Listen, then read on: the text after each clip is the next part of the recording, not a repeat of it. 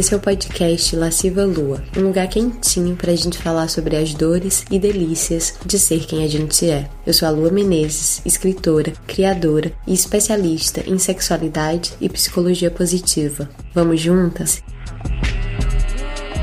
Oi, deusa! Bem-vinda ao podcast Lasciva Lua. E no episódio de hoje, a gente vai fazer, basicamente, perguntas e respostas. No começo do ano, em janeiro, eu abri uma caixinha no meu Instagram perguntando quais as metas de prazer de vocês. Porque, né, começo do ano, aquele clima de, né, ano novo, vida nova. A gente geralmente, não sei vocês, mas eu escrevo minhas metas. E aí, eu perguntei, quantas de vocês escrevem metas de prazer? Ou será que você fica só nas suas metas profissionais, financeiras, até de desenvolvimento pessoal? Mas quantas vezes o prazer, o sexo, entra nessas metas? E aí eu tenho uma relação um pouco conflituosa com a palavra meta, porque parece tão capitalista e corporativo, mas resolvi utilizar, já que foi a premissa da pergunta. Esse episódio aqui vai ser basicamente um saque do prazer. Vamos pensar assim. Então, vocês me responderam coisas maravilhosas, muitas metas incríveis. E o que é que eu vou tentar fazer ao longo do episódio? Eu vou ler algumas das respostas e eu vou tentar ajudar. Então, eu vou oferecer caminhos, eu vou oferecer soluções possíveis e práticas para que vocês consigam alcançar essas metas. E essas soluções, elas vão vir, é claro, baseada em toda a minha experiência e em ciência, né? Então, eu vou trazer também algumas leituras, algumas pesquisadoras da sexualidade positiva para embasar essas minhas respostas. Ah, prometo também que vou tentar não me alongar demais em cada resposta. Quem me conhece sabe que eu gosto de ir fundo nos assuntos e tentar trazer o máximo de perspectivas, aprofundar a discussão. Mas aqui nesse episódio eu vou tentar ser um pouco mais concisa, porque senão o episódio vai ficar com 30 horas e não é isso que eu quero. Então, sem mais delongas, vamos lá? E aí vou começar com uma meta que eu sinto que deve ser a meta de muita gente e que é uma angústia de muitas mulheres que me procuram e procuram o meu trabalho. Olha o que essa deusa escreveu. Ter mais vontade de transar, mais libido, mais desejo. A falta de libido, a falta de desejo é uma das queixas mais frequentes entre mulheres. E aí, pra gente falar sobre isso, que é um tema tão complexo, porque a libido ela é multifatorial. O que é que isso significa? Que diversos fatores influenciam a sua libido, influenciam o seu desejo, a sua motivação para transar. Então, a gente pode estar falando de fatores biológicos e hormonais, por exemplo. A gente pode falar de fatores sociais e culturais. Então, o que você ouviu sobre sexo, sobre desejo, que pode influenciar você a não sentir desejo, por exemplo, porque você ouviu a vida toda que mulheres que desejam e agem em direção a esse desejo são vagabundas, vadias, etc, etc. Isso pode diminuir a sua libido, olha só.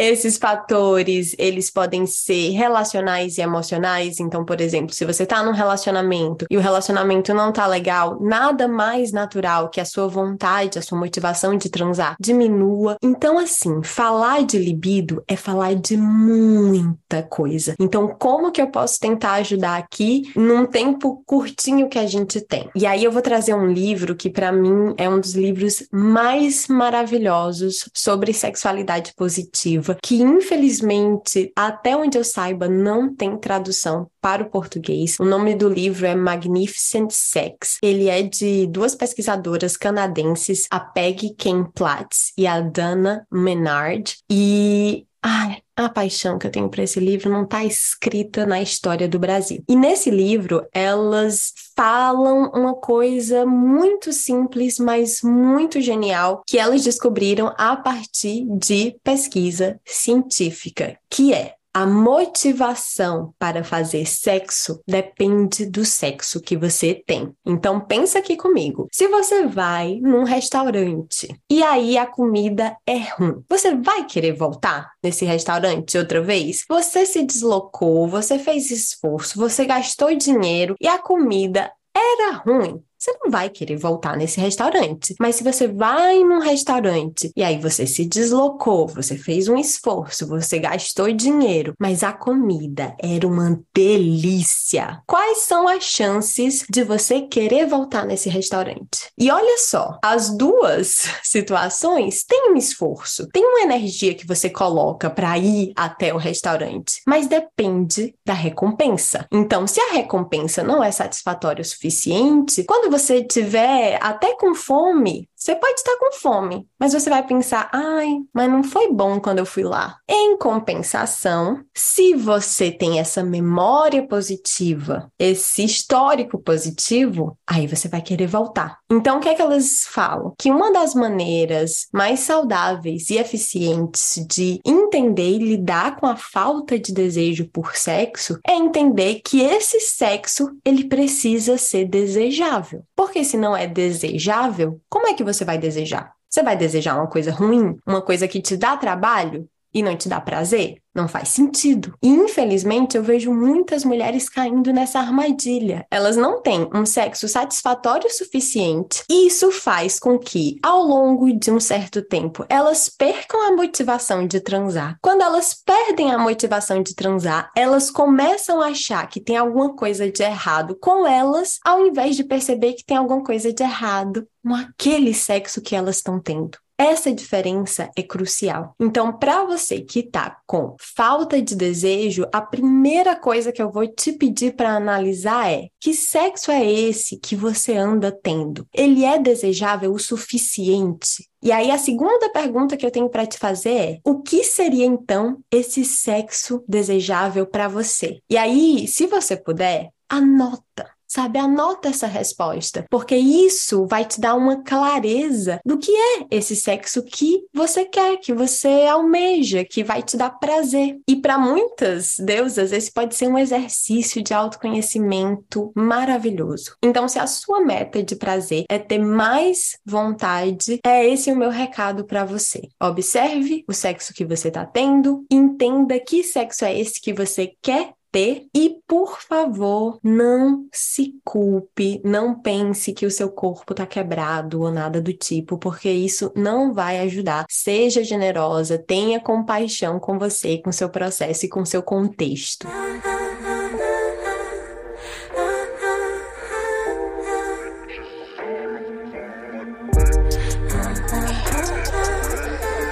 Vamos para mais uma meta de prazer. Aprender a gozar acompanhada. Sim, essa é uma queixa bastante comum de mulheres que já têm orgasmo, mas ainda não conseguem ter orgasmo com alguém. E aí eu quero que a gente entenda por que isso acontece e por que isso é tão comum. Em primeiro lugar, se você, esse é o seu caso, e você se culpa, e você acha que...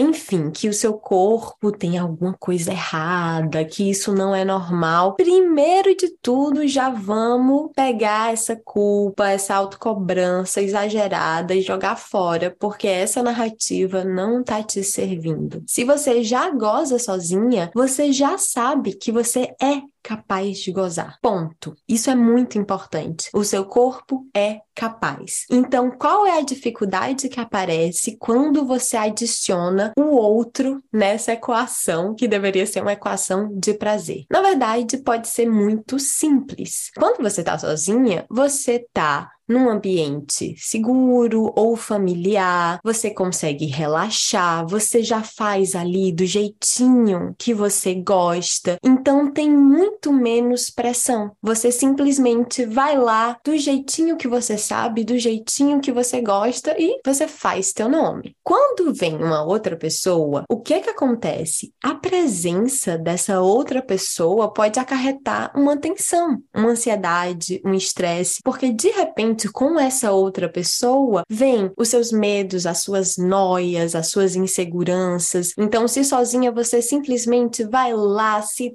toca e goza, de repente tem outra pessoa ali e você começa a pensar, ai, será que eu tô fazendo uma cara estranha? Será que minha barriga tá dobrando de um jeito feio? Será que ele ou ela tá pensando isso ou aquilo? Então começa uma falação mental que não te ajuda. Pode ser também que, com outra pessoa, essa outra pessoa simplesmente ainda não tenha aprendido o jeitinho que te faz gozar. E se você tem dificuldade de comunicar, aí a coisa complica. Então, você tá ali com uma pessoa e essa pessoa, sei lá, tá te masturbando de um jeito que tá muito forte, ou tá com muita pressão, ou tá com pressão de menos, e você não comunica, é claro que vai ficar mais difícil. Então, ensinar a outra pessoa os seus gatilhos de prazer, os seus caminhos para o orgasmo é fundamental. E muitas mulheres têm vergonha de ensinar, porque a gente também tem essa mensagem dos contos de fada e dos filmes de Hollywood que sexo é apenas natural e que é química, então deveria acontecer, e a gente tem essa dificuldade muitas vezes de falar sobre isso, ainda é um assunto tabu para muita gente. Então essa coisa da comunicação é uma barreira a ser ultrapassada, porque quanto melhor a gente comunica o que a gente quer e como a gente gosta, mais garantido é que o nosso prazer vai ali fazer parte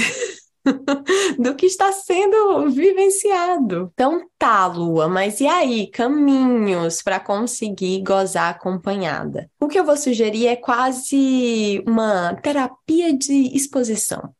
Então vamos lá. Primeiro, eu te convido a identificar o que é isso que acontece quando o outro chega no seu momento de prazer. Então, você fica tensa, você fica preocupada, você fica ansiosa, que pensamentos passam pela sua cabeça, só para você se conhecer e se entender melhor. Depois, a gente começa a trazer o outro para perto do seu prazer, mas de uma maneira gradativa. Então, por exemplo, talvez vocês possam apagar todas as luzes no quarto e você vai se masturbar na presença desse outro. Então, vai estar tudo no escuro, esse outro não vai estar te vendo, mas para quebrar uma barreira, uma possível vergonha que você tenha de gozar na frente desse outro, de conseguir relaxar o suficiente para gozar. Depois, conseguiu? Massa! Talvez você vai acender uma vela, colocar uma meia luz e você vai fazer isso de novo. Você vai se masturbar com a presença desse outro. E o que é que esse outro pode estar fazendo? Pode estar ali, te alisando, falando alguma coisinha no teu ouvido, mas talvez essa coisinha no teu ouvido te distraia. Então, não sei o que é que funciona pra você. Depois disso, você pode fazer essa masturbação com esse outro observando mais de perto. Então, ao invés dele estar do teu lado, ele vai estar ali, entre as tuas pernas, aprendendo,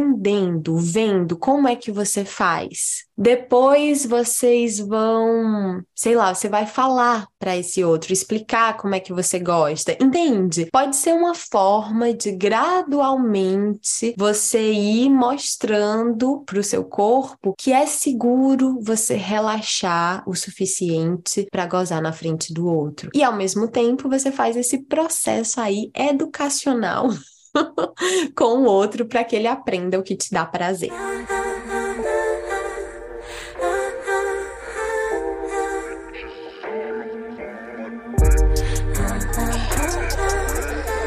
Mais uma meta de prazer. Masturbação pelo menos uma vez por semana com direito a estar no planner.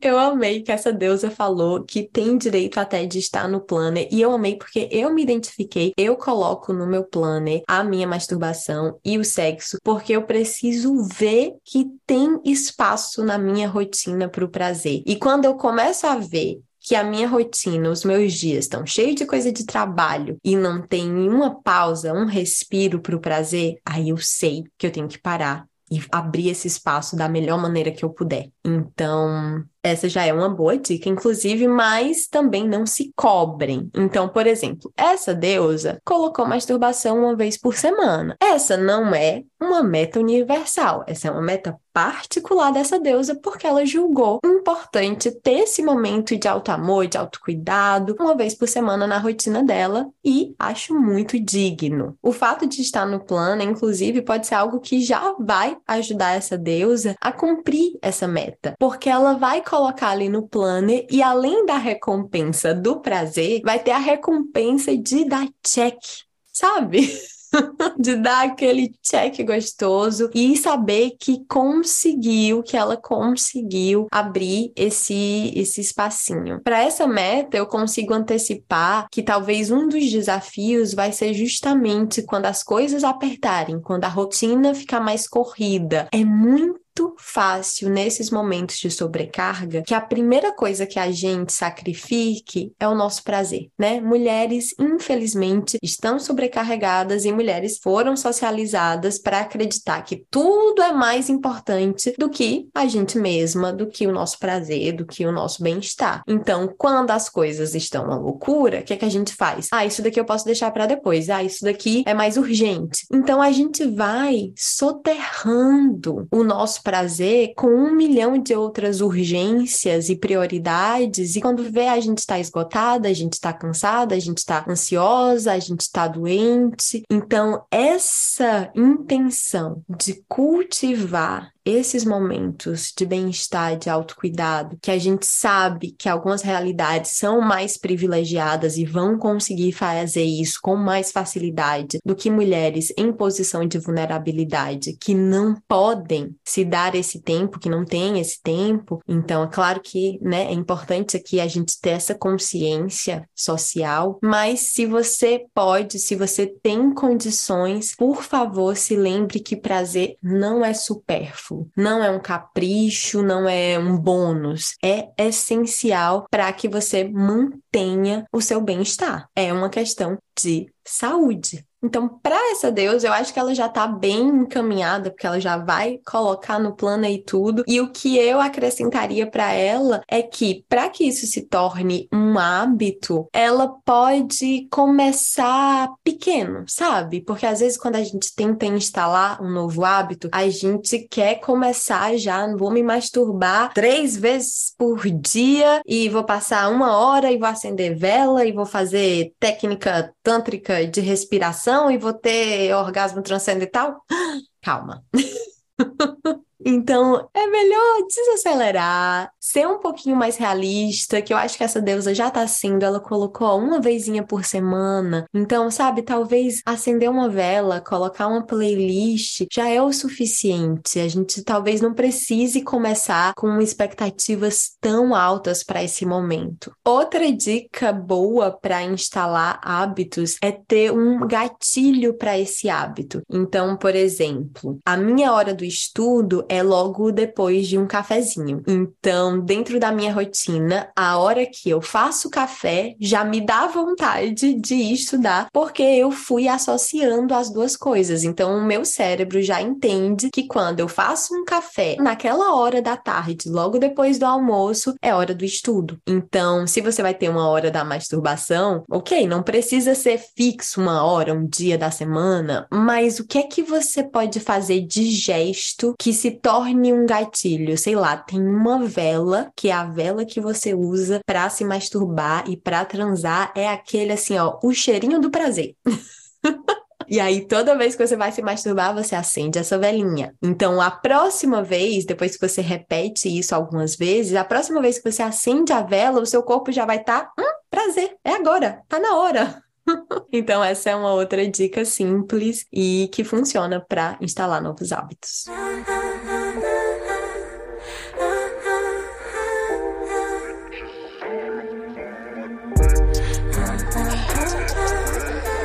Mais uma meta de prazer. Essa daqui eu fiquei intrigada, porque a deusa escreveu assim: consegui me masturbar sem precisar erotizar pra gozar. Olha só, consegui me masturbar sem precisar erotizar pra gozar. Eu vou dizer o que eu entendi a partir dessa frase, que é uma frase muito curta. Erotizar não é ruim. O erotismo, ele faz parte da nossa sexualidade. Há quem diga, inclusive, que o erotismo é o que diferencia a sexualidade humana da sexualidade, por exemplo, dos animais. Se os animais mulheres apenas reproduzem e fazem um sexo ali por instinto, por recompensa imediata, sei lá. O ser humano, o que que a gente faz? A gente inventa, a gente embeleza, a gente cria poesia, a gente adorna o sexo, né? Então, o erotismo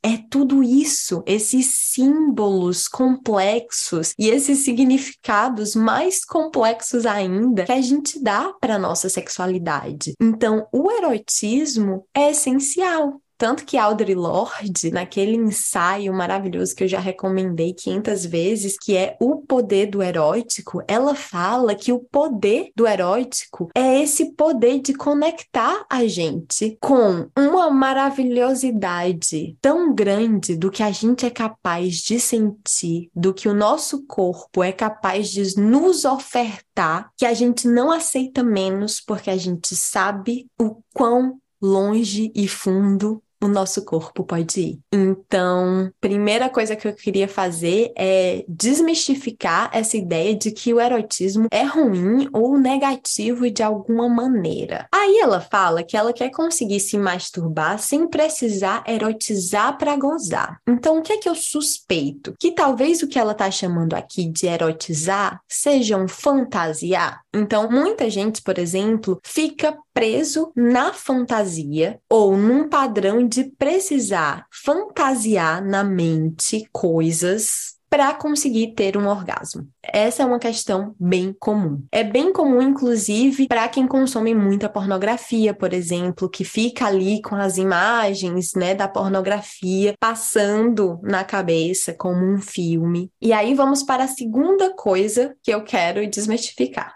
Fantasiar também não é negativo ou não saudável. Fantasiar pode ser muito saudável, sim, porque é a sua imaginação erótica. Então, é uma forma do seu erotismo se expressar, experimentar possibilidades de uma maneira razoavelmente segura, porque você está ali na sua mente. Então, tem essa possibilidade. Mas, quando a fantasia se torna esse padrão enraizado que a pessoa usa para chegar ao orgasmo, aí talvez a pessoa comece a experienciar o quê? Dificuldade de se conectar no momento presente, dificuldade de se concentrar no corpo e nas sensações corporais, porque a pessoa está presa nas imagens mentais. E aí sim a gente tem um problema. Por quê? Porque a pessoa é como se a pessoa estivesse vivenciando o sexo ou o prazer só na cabeça, e aí ela tem dificuldade de se conectar com o que está acontecendo de fato no corpo. Se isso acontece no sexo, por que pode ser um problema também? Porque aí a pessoa não consegue se conectar com o outro, ela está ali presa na cabeça. Então, percebe por que isso pode ser uma fonte de angústia? Então, ok, se foi isso o que a deusa está falando, qual seria a minha orientação?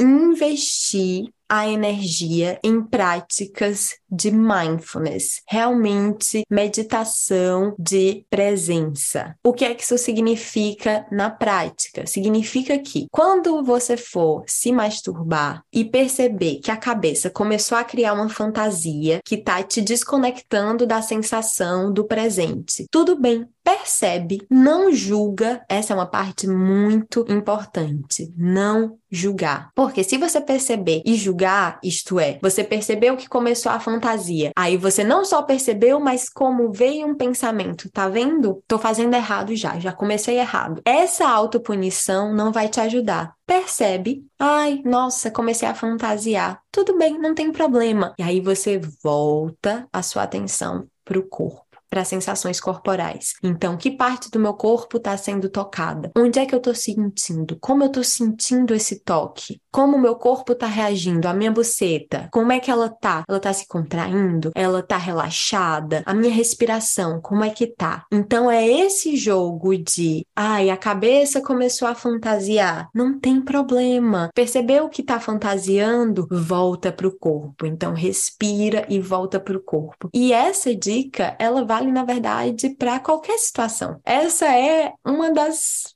minhas maiores dicas para você sentir, de fato, mais prazer. Porque quanto mais presente no seu próprio corpo você estiver, mais prazer você vai ter. E aí, lá vem eu com livro, com referência, com pesquisa científica.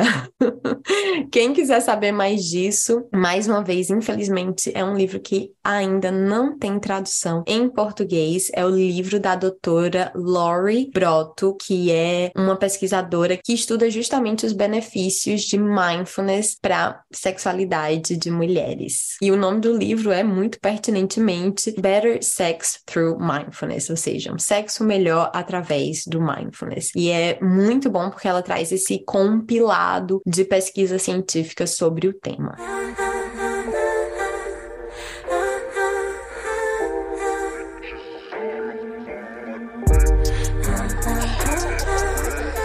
Mais uma meta de prazer: explorar o prazer anal. Bom, gente, eu sou totalmente a favor das explorações prazerosas, isso vocês já sabem. Então, para exploração anal, quem nunca experimentou, acho que tenho boas dicas para dar. Então, o que é que não pode faltar? Vontade, em primeiro lugar. Então, o que eu observo em alguns relacionamentos hétero, especialmente, é uma coisa bem problemática de, por exemplo, o homem que quer comer cu da mulher, da parceira, e aí fica pressionando, fica enchendo o saco, fica coagindo. Então, se não é por você, pela sua vontade, não ceda, se respeite. Por quê? Porque o cu... ele tem 2 esfíncteres, sabia? Olha aqui esse dado anatômico. Ele tem 2 esfíncteres. A gente tem o controle voluntário, então a gente consegue apertar e soltar, apertar e relaxar. E o outro, a gente não tem o controle voluntário. O controle é involuntário, o nosso corpo decide por nós. O que é que isso significa na prática? Que se você vai tentar colocar alguma coisa ali e você não quer, você não tá afim, você tá fazendo porque tá querendo agradar ou porque tá se sentindo obrigada ou coagida de alguma maneira. O seu corpo, esse esfíncter, ele provavelmente não vai relaxar, porque você não está relaxada, porque você tá tensa. E aí você vai tentar colocar alguma coisa lá e vai doer, e vai ser ruim, e aí você vai pensar, tá vendo, não é pra mim, ou tá vendo, meu corpo tá quebrado, que, né, vocês percebem que essa é uma narrativa que, infelizmente, a gente recai muito de se autoculpar, ao invés de analisar a situação criticamente. Então, é isso. Não faça se você não quiser. Primeiro elemento de um sexo anal gostoso é você querer. Segundo elemento, muita lubrificação. Muita lubrificação. Não tenha pena de gastar o lubrificante. Então, compra um bom lubrificante e vai na fé, usa bastante para que seja prazeroso. Terceiro elemento, relaxamento, justamente por causa desses 2 esfíncteres que eu falei. Então, o ideal é que você esteja o mais relaxada possível para que o seu corpo relaxe e assim se abra, para que os caminhos se abram. Então, se excite bastante antes, né?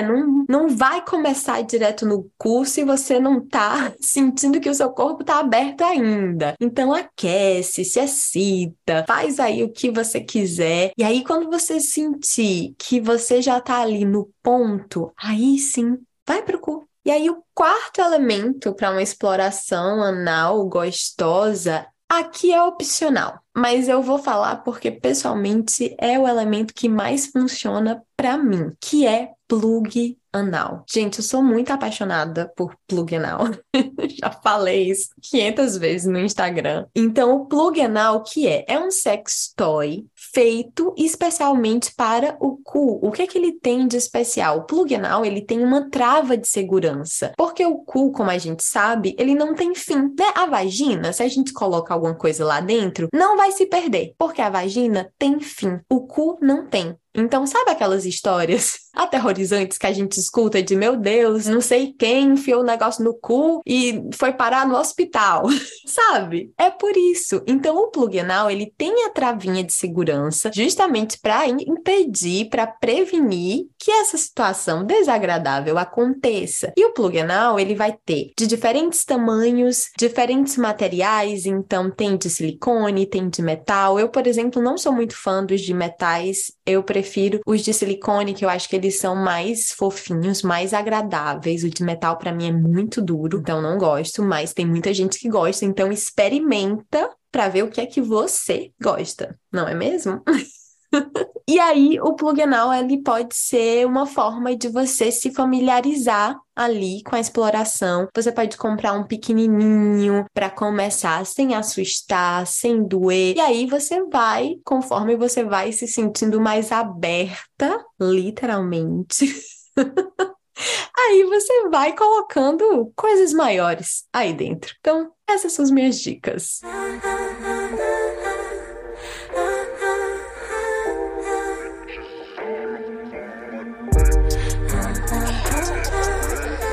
Mais uma meta de prazer. Essa deusa escreveu o seguinte: tenho uma única receita que funciona para o orgasmo, quero descobrir mais. Esse é o caso de muita gente, né? Às vezes a gente tem uma forma que a gente usa para atingir o orgasmo e tá tudo bem. Então, a primeira coisa que eu tenho para falar é: tá tudo bem. Se você goza apenas de uma maneira, tá tudo bem, certo? Certo. A partir daí, você pode querer expandir o seu repertório orgástico. E para isso, o que é que eu tenho para te dizer para que você não se frustre nesse processo de expansão? O que é que acontece? Se você passou anos da sua vida gozando de uma determinada maneira só, o seu cérebro gravou essa maneira. Ele já sabe que daquele jeito ali funciona. E o cérebro ama as coisas que já funcionam e que ele já conhece. Porque o cérebro é um órgão que gasta muita energia. 20% da energia do nosso corpo é só pro nosso cérebro. Acreditam? Pois é. É muita energia. Então, ele ama tudo que ele pode colocar no piloto automático. É como se o cérebro estivesse funcionando em reserva, economia de bateria, sabe?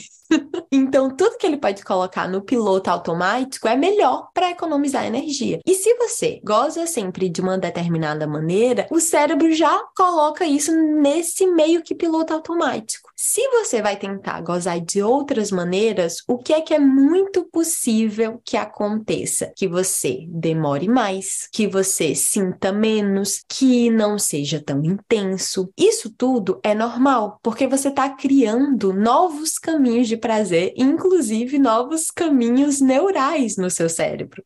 Então, tenha paciência. Então, o perigo aqui não é demorar mais, não é que talvez no começo seja menos intenso, pode ser até mais intenso quando você conseguir. O perigo é você julgar negativamente o seu processo, porque isso é o que mais vai te atrapalhar. Então, vamos dizer que, por exemplo, tem uma mulher que só goza se esfregando no travesseiro, e aí ela quer expandir esse repertório de prazer dela, porque ela quer gozar com outras pessoas, ela quer gozar se masturbando com os dedos, sei lá. E aí ela vai tentar se masturbar com os dedos, e aí ela tá demorando, aí ela começa a pensar: ai meu Deus, será que eu não sou capaz? Será que por toda a minha vida eu só vou conseguir gozar me esfregando no travesseiro? E se quando eu tiver uma pessoa do meu lado, essa pessoa acha estranho que eu só consigo gozar me esfregando no travesseiro e eu tenho vergonha? Percebe? O mais preocupante aqui é entrar nessa espiral, nesses pensamentos catastrofizadores. Então, calma. Sempre que a gente vai aprender uma coisa nova, e orgasmo é aprendizado, eu sempre falo isso, a gente demanda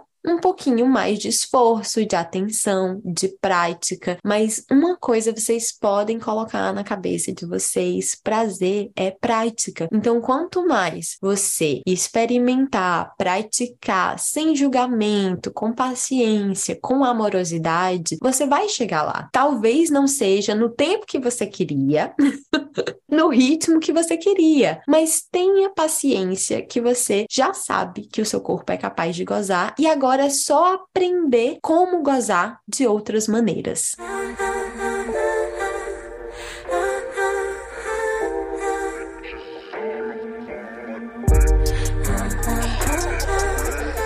Bom, deusas, eu preciso sair, senão eu ficaria aqui lendo essas metas e dando mais dicas por muito tempo. Então, se você gostar desse episódio, me conta, me manda uma mensagem, porque eu posso fazer mais. Eu achei muito divertido e então eu vou adorar fazer mais, se vocês quiserem. E aí, pra finalizar, eu quero trazer a resposta dessa deusa aqui, que escreveu assim: por incrível que pareça, eu não faço ideia das minhas metas de prazer. Eu tenho 35 anos e nunca parei pra pensar nisso. Por que eu quero terminar com isso? Porque o meu convite para esse final de episódio é isso. O que é que você quer alcançar e explorar na sua vida sexual, no seu repertório de prazer? Você não precisa esperar o começo do ano. Nunca é tarde para você descobrir mais sobre o seu corpo, sobre sua potência orgástica, sobre sua potência erótica. O seu corpo já é esse jardim de delícias e possibilidades. E o mais importante, eu acho, é a gente ir de peito aberto, sem tanto julgamento, sem tanta culpa, sem tanta autopunição, tomando cuidado com o jeito como a gente fala com a gente mesma, sabe? Porque às vezes a gente é dura demais. A gente é dura demais e essa dureza não nos ajuda, que a gente possa ser mais ternas com a gente mesma nos nossos processos. E a sugestão lasciva desse episódio, eu falei de alguns livros que, infelizmente, não tem em português, mas para quem lê em inglês são livros maravilhosos. O Better Sex Through Mindfulness e o Magnificent Sex são livros incríveis. E para quem lê em português tem o Poder do Erótico, que é um ensaio da Audre Lorde, que eu provavelmente já recomendei nesse podcast, mas fica aí a recomendação de novo, porque é um ensaio que dá para você ler e reler, sabe?